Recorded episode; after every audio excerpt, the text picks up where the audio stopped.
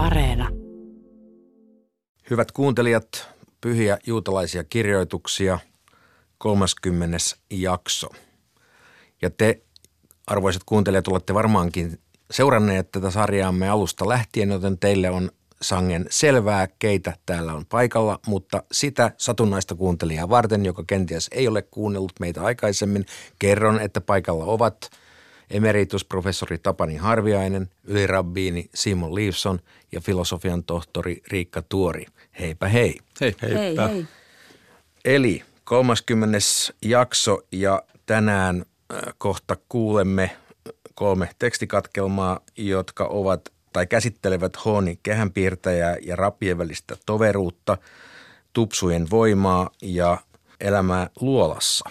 Miten haluaisitte johdatella kuuntelijoita tälle matkalle nyt ennen tekstien kuuntelemista? No tämä ensimmäinen kertomus on tuttu jo sieltä paastojaksosta Mishnasta, eli Taanit-nimisestä traktaatista. Ja tosiaan kun tämä, on, tämä löytyy babylonialaisesta Talmudista, joka on sitten muutama sata vuotta myöhäisempi teksti, niin tätä kehänpiirteinen tarinaa jatketaan. Ja tähän tulee tämmöinen ehkä kansan kertomus siitä, kuinka Honi, sen lisäksi, että hän on tällainen jopa noita, noitamainen tyyppi, niin hän myös ö, kykenee nukkumaan 70 vuotta ja sitten nähdäkin, että mitä kummallista sen jälkeen hänelle tapahtuu. Kyllä ja sitten me näemme, näemme myöskin vähän tupsujen voimasta, miten ne tupsut, minkälainen merkitys ne tupsuilla, ää, jotka kiinnitetään nelikulmaiseen vaatekappaleeseen, mitä merkitystä niillä on meille ja tota, minkä takia on niin tärkeitä. Ja kolmas, tietyllä tavalla legendaarinen ja vähän kansankertomuksen tyyppinen, kertoo juuri Simon Baro Johaista, joka viettää luolassa – osittain hiekkaan hautautuneena 12 vuotta ja vielä jatkoaikaa sen päälle. Ja hän on tämmöinen suuri askeetti ja suuri voimallinen rabbi, jonka ihmetteoista myös tässä jaksossa kerrotaan. Hyvä, käymme kuuntelemaan näitä kirjoituksia. Honi kehän piirtäjä ja rabbien välinen toveruus. Anit paasto. Mishna, Kerran honi kehän piirtäjälle sanottiin. Gemara. Viisaamme ovat opettaneet. Eräänä talvena suurin osa adarkuusta oli jo vierähtänyt, mutta vettä ei ollut satanut pisaraakaan. Kansa lähetti honi kehän piirtäjälle viestin. Rukoile puolestamme, jotta saisimme sadetta. Rukoilusta huolimatta sadetta ei kuulunut, joten Honi piirsi maahan kehän ja asettui sen sisälle seisomaan profeetta Habakukin tapaan. Minä seison vartiopaikallani, asetun tähystämään, saadakseni tietää, mitä Herra puhuu minulle, mitä hän vastaa valituksiini. Honi rukoili Jumalan edessä. Maailman Herra, lapsesi kääntyivät minun puoleeni, koska olen sinulle kuin oman perhekuntasi jäsen. Vannon sinun majesteettiseen nimeesi, etten poistu tämän kehän sisältä ennen kuin armahdat lapsiasi. Sadetta ripsoi muutama pisara. Honin oppilaat sanoivat hänelle, Rabbi, luotamme sinuun, jotta emme nääntyisi kuivuuden tähden. Meistä kuitenkin näyttää siltä, että sateita tulee vain sen verran, että vapaudut antamastasi valasta. Honi rukoili uudestaan. En minä kevyttä vesisadetta rukoillut, vaan vettä tarpeeksi vesisäiliöihin, kaivoihin ja onkaloihin. Alkoi niin valtava rankkasade, että joka ikinen pisara oli tynnyrin suuaukon levyinen. Viisaat ovat myöhemmin arvioineet, että yksikään pisaroista ei ollut log-mittaa pienempi. Honin oppilaat sanoivat hänelle, Rabbi, luotimme sinuun, jotta emme kuolisi kuivuuteen – Meistä kuitenkin näyttää nyt siltä, että rankkasateet tuhoavat koko maailman. Honi rukoili. En minä rankkasadetta rukoillut, vaan hyvän tahdon, siunauksen ja armon sateita. Vettä alkoi sataa juuri sopivasti, kunnes israelilaisten oli noustava temppelivuorelle sateen suojaan. He menivät jälleen Honin luokse ja sanoivat, Rabbi, hetki sitten rukoilit sadetta. Rukoilen nyt samalla tavalla niiden loppumista. Honi vastasi heille. Perimätieto kertoo kyllä, että ylimääräistä hyvää ei saisi anoa. Tuokaa minulle silti sonni kiitos uhriksi. He tekivät niin, ja Honi asetti kätensä sonnin päälle. Maailman Herra, Kansasi Israel, jonka vapautit Egyptin orjuudesta, ei kestä ylenmääräistä hyvää eikä ylenmääräistä pahaa. Ensin sinä suutuit heille, eivätkä he kestäneet sitä. Sitten sinä annoit heille ylenmäärin hyvää, eivätkä he kestäneet sitäkään. Tapahtukoon sinun tahtosi niin, että sateet loppuisivat ja maailma saisi hetken hengähtää. Niin tuuli alkoi heti puhaltaa. Pilvet hajaantuivat, aurinko pilkisti esiin ja kansa riensi kedoille poimimaan sieniä ja tryffeleitä. Shimon ben Shetah käski Honin luokseen ja sanoi, jos et olisi Honi, määräisin sinut karkotettavaksi. Elämmekö nyt samanlaisia aikoja kuin profeetta Elian päivinä, jolloin hänellä oli käsissään sateiden avaimet?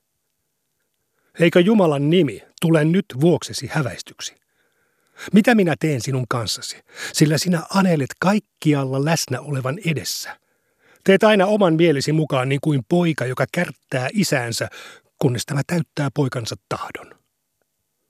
Poika sanoo isälleen, vie minut kylpemään kuumille lähteille, huuhtele minut viileällä vedellä, anna minulle pähkinöitä, manteleita, persikoita ja granaattiomenoita, ja isä suo hänelle kaiken. Sinusta raamattu sanoo, iloitkoot sinun isäsi ja äitisi, riemuitkoon sinun synnyttäjäsi. Viisaat ovat opettaneet. Mitä veistetyn kivikammion jäsenet lähettivät honi kehänpiirtäjälle? Tämän jakeen tulkinnan. Mihin tahansa ryhdytkin, se onnistuu. Valo loistaa sinun teilläsi. Jos tie painuu alaspäin, niin sinä sanot ylös, ja nöyrän hän nostaa. Syyllisenkin Jumala voi pelastaa, sinun kättesi puhtauden tähden hän pelastuu. He tulkitsivat jakeen näin. Sinä, Honi, ryhdyt toimeen alhaalla ja pyhä, olkoon hän siunattu, toteuttaa sanasi ylhäällä. Valo loistaa sinun teilläsi, sillä olet valaissut pimeässä kulkevaa sukupolvea rukouksillasi. Kun tie painuu alaspäin, sinä olet nostanut nöyryytetyn sukupolven ylös rukouksillasi. Nöyrän hän nostaa, koska sinä olet pelastanut rukouksillasi synneillään nöyryytetyn sukupolven. Syyllisen Jumala pelastaa, sillä sinä olet pelastanut rukouksillasi syyllisen sukupolven. Käsien puhtauden tähden he pelastuvat, sillä puhtaiden tekojesi kautta tämä sukupolvi pelastuu. Rabbi Johanan kertoi – Koko ikänsä se hurskas mies, Honi, oli pohdiskellut kummissaan raamatun jaetta. Matkalaulu, kun Herra käänsi Sionin kohtalon, se oli meille kuin unta. Hän ihmetteli, voiko joku todellakin nukkua ja nähdä unta 70 vuoden ajan. Eräänä päivänä Honi oli kävelyllä ja näki miehen istuttamassa Johanneksen leipäpuuta. Honi kysyi mieheltä, Kuinka monen vuoden kuluttua puu kantaa hedelmää? Mies vastasi 70 vuoden kuluttua.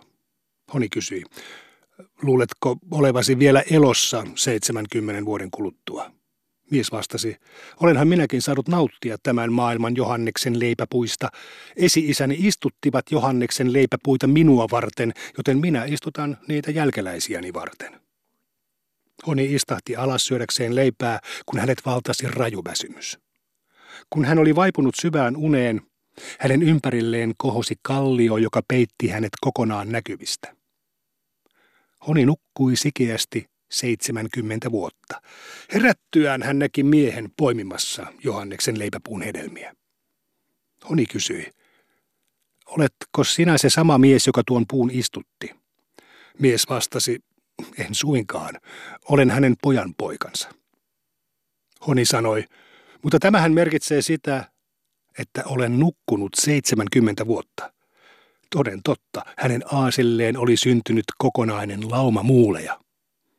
Honi meni kotiinsa ja kyseli, onko Honi kehänpiirtäjän poika vielä elossa. Hän sai vastauksen, hän on jo kuollut, mutta hänen pojan poikansa elää yhä. Honi kertoi heille olevansa Honi kehänpiirtäjä, mutta kukaan ei uskonut häntä. Seuraavaksi Honi meni Bet Midrashiin ja kuuli rabbien keskustelevan keskenään erään oppineen lain tulkinnasta. Hänen opetuksensa on yhtä valaisevaa kuin muinoin Honi kehän piirtäjän aikana. Kun Honi aikoinaan tuli Bet Midrashiin, hän osasi ratkaista kaikki mahdolliset oppineiden esittämät pulmat. Honi ilmoitti Oitisrabbeille. Sehän olen minä, Honi kehän piirtäjä. He eivät uskoneet Honia, eivätkä edes suostuneet osoittamaan hänelle kunnioitusta. Honi lamaantui ja menetti järkensä. Armoa jonkin aikaa aneltuaan hän heitti henkensä. Rabba sanoi, tämän vuoksi ihmisillä on tapana sanoa joko toveruus tai kuolema. Tupsujen voima, menahot. Mishnan ulkopuolella opetetaan. Rabbi Natan sanoi, Toorassa ei ole yhtä ainutta mitspaa, ei edes kevyttä sellaista, jonka noudattamisesta emme nauttisi palkkaa jo tämän maailman aikana. Mutta sitä, miten suuri palkkamme on olevat tulevassa maailmassa, en osaa sanoa. Mene ja opi laista, joka vaatii käyttämään tupsuja, tsitsit. Tämä on kertomus miehestä, joka tunnollisesti noudatti rukousliinan tupsuja koskevaa lakia. Kerran mies sattui kuulemaan eräästä merenrantakaupungissa asuvasta portosta, joka vaati palkakseen 400 kultakolikkoa. Mies lähetti rahat naiselle ja varasi ajan tapaamiseen.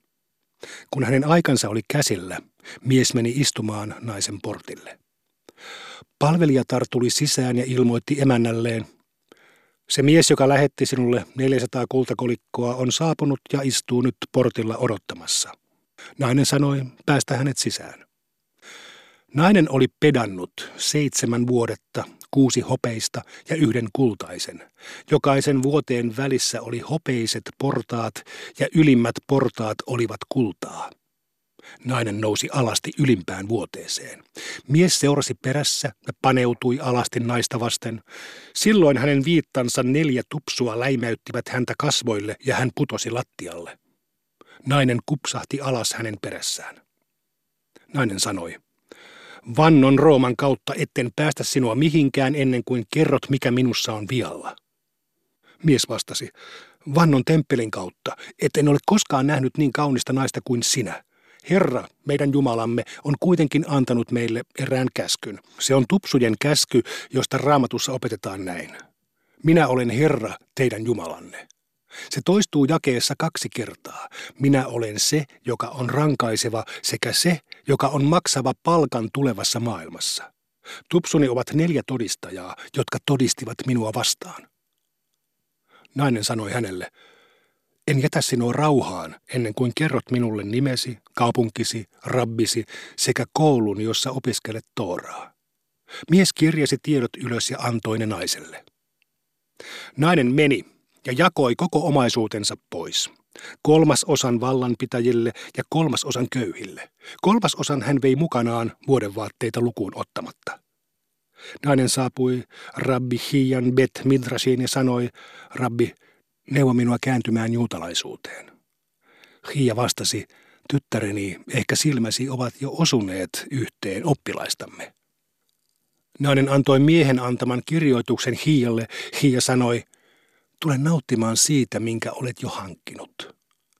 Ennen nainen oli levittänyt vuodenvaatteensa lainvastaisesti, mutta nyt hän sai levittää ne laillisesti. Tässä on tämän maailman palkka, mutta sitä, miten suuri palkkamme on oleva tulevassa maailmassa, en osaa sanoa. Rabbi Shimon Bar Yochai 13 vuotta luolassa. Shabbat.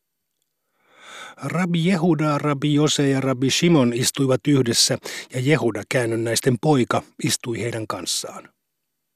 Rabbi Jehuda aloitti sanomalla, kuinka hienoja ovatkaan tämän kansakunnan Rooman teot. He ovat rakentaneet toreja, siltoja ja kylpylöitä. Rabbi Jose pysyi vaiti. Rabbi Shimon Bar Yochai sanoi, Kaiken he ovat rakentaneet vain oman itsensä tähden. Torit he rakensivat porttoja varten, kylpylät hemmotellakseen itseään ja sillat veronkeruuta varten. Jehuda, käännynnäisten poika, meni ja antoi heidän puheensa ilmi. Saatuaan asiasta tiedon, vallanpitäjät sanoivat, Jehuda, joka ylisti meitä ylennettäköön, Jose, joka pysyi vaiti, karkotettakoon Seforikseen, Shimon, joka paheksui meitä, tapettakoon. Shimon Bar Yochai ja hänen poikansa Eliezer piiloutuivat Bet Mitrashiin. Joka päivä Shimonin vaimo toi heille leipää ja mukillisen vettä, ja niin he saivat syödäkseen. Kun Shimonin tuomiota kovennettiin, hän sanoi pojalleen. Naisten arvostelukyky on heikko. Roomalaiset saattavat kiduttaa häntä, jolloin hän antaa meidät ilmi. Niinpä he menivät ja piiloutuivat luolaan. He saivat kokea ihmeen, sillä luolaan ilmestyi Johanneksen leipäpuu ja vesilähde ravinnoksi. Heillä oli tapana riisua vaatteet pois ja istua kaulaa myöten hiekassa. Joka päivä isä ja poika opiskelivat Tooraa. Rukouksen ajaksi he pukeutuivat peittääkseen itsensä. Rukoiltuaan he riisuuntuivat uudelleen, jotta heidän vaatteensa eivät kuluisi riekaleiksi. He asuivat luolassa 12 vuotta, kunnes profeetta Elia saapui luolan ovelle. Hän sanoi, kuka ilmoittaisi Barjo Haille, että keisari on kuollut ja heidän tuomionsa on peruttu. He tulivat ulos luolasta ja näkivät ihmisiä kylvämässä ja kyntämässä. Shimon Bar Yochai sanoi, nämä ihmiset hylkäävät ikuisen elämän ja puuhastelevat ohikiitävän arjen parissa. Kaikki, mihin he loivat silmänsä, paloi tuhkaksi. Taivaallinen ääni astui esiin ja sanoi, tulitteko te ulos luolasta vain tuhotaksenne maailmani, menkää takaisin luolaanne. He palasivat takaisin luolaan ja asuivat siellä 12 kuukautta. He sanoivat, Kelvottomien tuomio on 12 kuukautta helvetissä. Taivaallinen ääni astui esiin ja sanoi, tulkaa ulos luolasta. He tulivat ulos. Sen, mihin rabbi Eliezer iski, rabbi Shimon paransi. Shimon sanoi pojalleen, poikani, me riitämme maailmalle. Auringonlaskun aikaan sapatin aattona he näkivät vanhan miehen kantamassa kahta myrttikimppua ja kiirehtimässä iltahämärässä. He kysyivät häneltä, mitä varten sinulla on kaksi myrttikimppua? Mies vastasi sapatin kunniaksi. Eikö yksi riittäisi? Toinen muistuttaa jakeesta muista pyhittää lepopäivä ja toinen jakeesta pidä lepopäivä. Rabbi Shimon sanoi pojalleen, näetkö, kuinka israelilaiset rakastavat käskyjään? Molempien mieli huojentui. Rabbi Pinehas ben Jair, Shimon Bar Jochain vävy, sai tietää, että Shimon oli tullut ulos luolasta ja meni tapaamaan häntä. Hän vei appensa kylpylään ja alkoi hieroa hänen kehoaan. Kun Pinehas havaitsi, että kehossa oli syviä haavoja, hän purskahti itkuun. Hänen silmistään valuvat kyyneleet kirvelivät Simonia. Pinehas sanoi, voi minua kun joudun näkemään sinut tuollaisena. Simon vastasi, sinä olet onnekas nähdessäsi minut tällaisena. Jos et minua tällaisena näkisi, et olisi ikinä kohdannut minua näin oppineena. Aiemmin kun rabbi Shimon Bar Yochai esitti kysymyksen, rabbi Pinehas ben Jair antoi 12 vastausta. Nyt kun rabbi Pinehas ben Jair esitti kysymyksen, rabbi Shimon Bar Yochai antoi 24 vastausta. Rabbi Shimon sanoi, koska ihme on tapahtunut, minä korjaan atkin jotakin, sillä raamatussa sanotaan, Jaakob saapui täydellisenä, Shalem. Rab sanoi, ruumiiltaan täydellisenä, omaisuudeltaan täydellisenä, tooraltaan täydellisenä ja Jaakob oli armollinen kaupungille. Rab sanoi, hän perusti heille valuutan. Shmuel sanoi, hän rakensi heille toreja. Rabbi Johanan sanoi, hän rakensi heille kylpylöitä. Rabbi Shimon sanoi, eikö ole mitään, mikä vaatisi korjausta? He vastasivat hänelle, on eräs paikka, jota epäillään epäpuhtaaksi, ja papit saavat harmia paikan kiertämisestä. Rabbi Shimon sanoi, onko olemassa joku, joka tietäisi paikan oletettavasti olevan puhdas? Eräs vanha mies vastasi hänelle, Ben Zakkai katkoi täällä lupiina ja terumaa varten. Myös rabbi Shimon teki niin. Kohdat, missä maa oli kovaa, hän julisti puhtaaksi, ja kohdat, missä maa oli irtonaista, hän merkitsi. Eräs vanha mies sanoi, Ben Johai on puhdistanut hautausmaan. Rabbi Shimon vastasi. Jos et olisi ollut kanssamme kokouksessa, jossa asiasta päätettiin, tai vaikka olisitkin ollut kanssamme, mutta äänestänyt meitä vastaan, olisit puhunut oikein. Kun sinä kuitenkin olit kanssamme ja äänestit laillamme, muut vielä sanovat, maalaavathan portotkin toisiaan.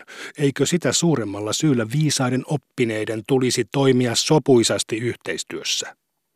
Rabbi Shimon loi mieheen katseen ja tämä heitti henkensä. Rabbi Shimon meni torille ja näki Jehudan, käännynnäisten pojan. Hän sanoi, yhäkö tuolla on paikka tässä maailmassa? Hän loi Jehudaan katseen ja tämä muuttui kasaksi luita. Näin kuulimme tämänpäiväiset tekstikatkelmat. aloittakaamme alusta eli Honi kehänpiirtäjästä ja rappien välisestä toveruudesta. Miten haluaisitte avata tätä ja tulkita tätä tekstiä? Tämä Rabbi Honin tapaus täytyy sijoittaa ajallisesti, siis temppelin aikaan varhaisena kertomuksena sillä tavalla, että tässä mainitaan sonnin uhraaminen ja täällä mainitaan myöskin tämä mystiseltä näyttävä veistetyn kivikammion jäsenet, jotka on Sanhedrin jäseniä. Heidän kokoontumishuonettaan kutsuttiin veistetyistä kivistä tehdyksi kammioksi – ja siitä on syntynyt tämmöinen omituiselta näyttävä nimitys. Lishkat Hagazit sanasta. Ja tässä mielessä, tässä ollaan hyvinkin tämmöisessä marhaisessa kertomuksessa lähtökohtaisesti.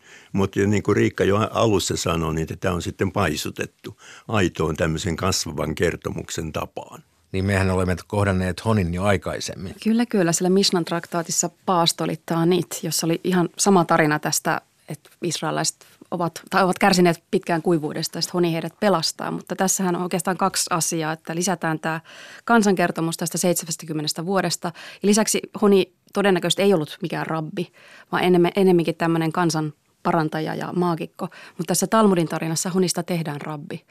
Hän onkin siellä synagogassa ollut, anteeksi, Pet Midrasissa ollut tulkitsemassa ää, siellä oppihuoneessa ää, loistavasti Tooraa ja hänen suurin tragedi, tragediansa tämän heräämisen jälkeen on se, että hän ei enää olekaan kunnioitettu oppinut ja ainoa vaihtoehto on kuolla. Ja tästä tulee tämä erittäin kuuluisa ää, lause, joko toveruus tai kuolema. Ja tässä välillä myöskin Honia pidetään vääräoppisena. Hänet haluttaisiin karkottaa, ellei hän olisi niin merkittävä henkilö. Mielenkiintoista. Simon, miten sinä suhtaudut Honiin ja hänen tarinaansa? No Honin on täytynyt tehdä tämmöinen, myöskin tämmöinen rabbin, rabbinin asema, jos hän on oppilaita, koska hän annetaan niin suuri tämmöinen ää, tietynlainen valta Jumalan edessä. Ää, hän käskee kansaa tuomaan sonni, sonni uurin, vaikka, ja sitä ennen hän sanoi, että yleensä ei pyydetä tätä ja tätä. Eli hän on hyvin niin kuin tietäväinen siitä, millä tavalla puhua Jumalalle, pyytää asioita Jumalalta, ei pyytää Jumalalta asioita. Siirrymmekö eteenpäin tähän tarinaan tupsuista ja tupsujen voimasta. Simon, sinä mainitsit tästä tupsujen merkityksestä jo ennen kuuntelua. Kyllä, eli, eli näitä tupsuja kutsutaan nimellä sit sit. Ja tuota, meillä sanotaan, että jos meillä on nelikulmainen vaatekappale, ää, niin, niin meidän pitäisi pistää jokaiseen kulmaan sellainen muistuttava tupsu. Nämä tupsut muistuttavat meitä itse asiassa kaikista käskyistä, ohjesäännöistä. Tässä nimenomaan, kun tässä sanotaan, että tämä on kertomus miehestä, joka tunnollisesti noudatti rukouslinan tupsuja koskevaa lakia, niin, niin mä merkitsin tähän heti, eli kaikkia lakeja, koska ne muistuttavat niistä 613 käskystä. Eli täällä, tämä teksti koittaa sanoa, että mä olin erittäin vanhuskas henkilö, joka, joka näitä tupsuja piti. Nykyään meillä on vaikea löytää sellaista vaatekappaletta näin kaupoista esimerkiksi, jossa olisi neljä kulmaa. Ja näin ollen mm, me juutalaiset teetetään itsellemme tämmöinen aluspaita, johon sitten, sitä kutsutaan tsitsit katan, pieni tsitsit, jossa sitten, sitten laitetaan tavallaan niin kuin ää, kehon päälle aamusin ja se pysyy sitten koko päivän aikana meidän yllämme. Ja näin me muistamme sitten aina, että meillä on ne tupsut ja ne mitsvat, ne käskyt. Tässä voidaan ihmetellä sitä, että miten tällä alastomalla miehellä on nämä tupsut, mutta se liittyy juuri tuohon tallit katan, siis tämmöiseen pieneen lisäliinaan – joka on vyötäisillä ja siinä on nämä tupsut sitten. Mutta sitten taas, jos se on kovin pieni, niin ihmetyttää se, että miten ne voivat lyödä häntä kasvoille, nämä tupsut sitten, kun hän... Niissä on pitkät nauhat. Niin ja ne saattaa olla metafora sille, että ne tosiaan hän yhtäkkiä katsoo niitä ja ai niin, tämä nyt ei käykään. Mm, muistutus Simo, Kyllä, riittää. kyllä. Kun Simo sanoi, että tämä oli hyvin hurskas mies, niin tämä mitä hän on tekemässä, hän on siis menossa, menossa huonolle teille, niin jollain tavalla ne tupsut sitten toimivat esteenä tälle teolle. Ja tämä kertomus liitetään sitten laajempaan kokonaisuuteen, joka on, on tuossa alussa mainittu. Siis keskustellaan pitkästi siitä, että, että tuleeko näiden käskyjen tai mitsvojen täyttämisestä palkka. Ja yleensä todetaan, että tulee, mutta on suuri kysymys missä, tässä maailmassa vai tulevassa maailmassa. Ja tämä on yksi mallikertomus juuri tämän teeman alla. Sitten tämä viimeinen viimeinen tämänpäiväinen tekstikatkelma, joka käsitteli 12 vuotta ja vähän ylikin luola-elämää. Miten tämän kertomuksen merkitys ja, ja metaforinen voima voitaisiin tulkita? Mehän kohdattiin jo aikaisemmin Simon Bar Johai tällaisena vähän tiukkiksena, eli hän oli sitä mieltä, että Tuoron opiskelu on kaiken ydin ja tässä sitten tosiaan hän – Rooman takaa ajamana tosiaankin päätyy sinne luolaan, mutta sitten omistautuu täysin Tooran opiskelulle ja on sitä mieltä, että mitään muuta ei oikeastaan kannata ollakaan ja se itse asiassa on liiankin radikaalia. Ja tota, myöhemmässä juutalaisessa perinteessä Rabbi Simonistahan tulee tämmöinen mystiikan keskeinen hahmo, että muun muassa tämä kuuluisa mysti, mystinen teos Zohar on nimenomaan Rabbi Simon Bar Johain ää, kertomus – Liittyykö tämä mystinen juone jotenkin tähän niin kuin askeesiin tai tällaiseen tähän luolaelämään? Todennäköisesti kaikkiin näihin, näihin piirteisiin ja siihen tietenkin myös, että hän on hahmona, hän kykenee katseella tappamaan ja polttamaan, niin kuin tässä, tässä moneen kertaan käy. Eli hänen li, li, tulee lisää tällaisia sankarihahmon elementtejä myöskin, joka on myös mystiikassa yksi elementti. Eräänlainen äärimmäishenkilö – ja sen takia sopii juuri, juuri että häneen liitetään myöhemmin erilaisia, erilaisia vankkoja, vahvoja ominaisuuksia, poikkeuksellisia ominaisuuksia. Mutta tuohon polttamiseen, niin semmoinen minun mielestä kiinnostava ajatus, että tämmöinen oppineisuus liitetään ikään kuin polttamiseen tai palaamiseen. Tavallaan tämä mainittiin jo siellä isien, isien käskyissä, avotraktaatissa, jos Rabbi Eliezer varoittaa siitä, että miten viisaitten ajatukset on ikään kuin hehkuvia hiiliä. Seuraa heidän puheitaan, mutta älä mene liian lähelle, että et polttaisi itsesi. Ja nyt yhtäkkiä tällä Simonilla on tämmöinen laserkatse tämän pitkän, äh, pitkän askeesikauden jälkeen, jolloin hän on ikään kuin tämmöinen liekki, joka äärimmillään esittää käskyjen täyttämisen tarvetta ja tulosta siitä. Tämä ähm, tulen ja oppineisuuden ähm, liitoshan näkyy myös näissä marttyyrikuoleman aihelmissa. Että äh, tämä on hyvin voimakas, voimakas yhteys ja kiinnostava. Ja vielä yksi urotyö, tämmöinen pienempi urotyö, jonka, jonka Shimon Bar teki. Hän perusti heille valuutan, joka varmaan jää vähän hämäräksi. Mutta siinä on selvästikin takana historiasta tunnettu juttu, että Rooman raha, valuutta, kärsi oikein raskaan inflaation tai useampia inflaatioita 200-400-luvuilla.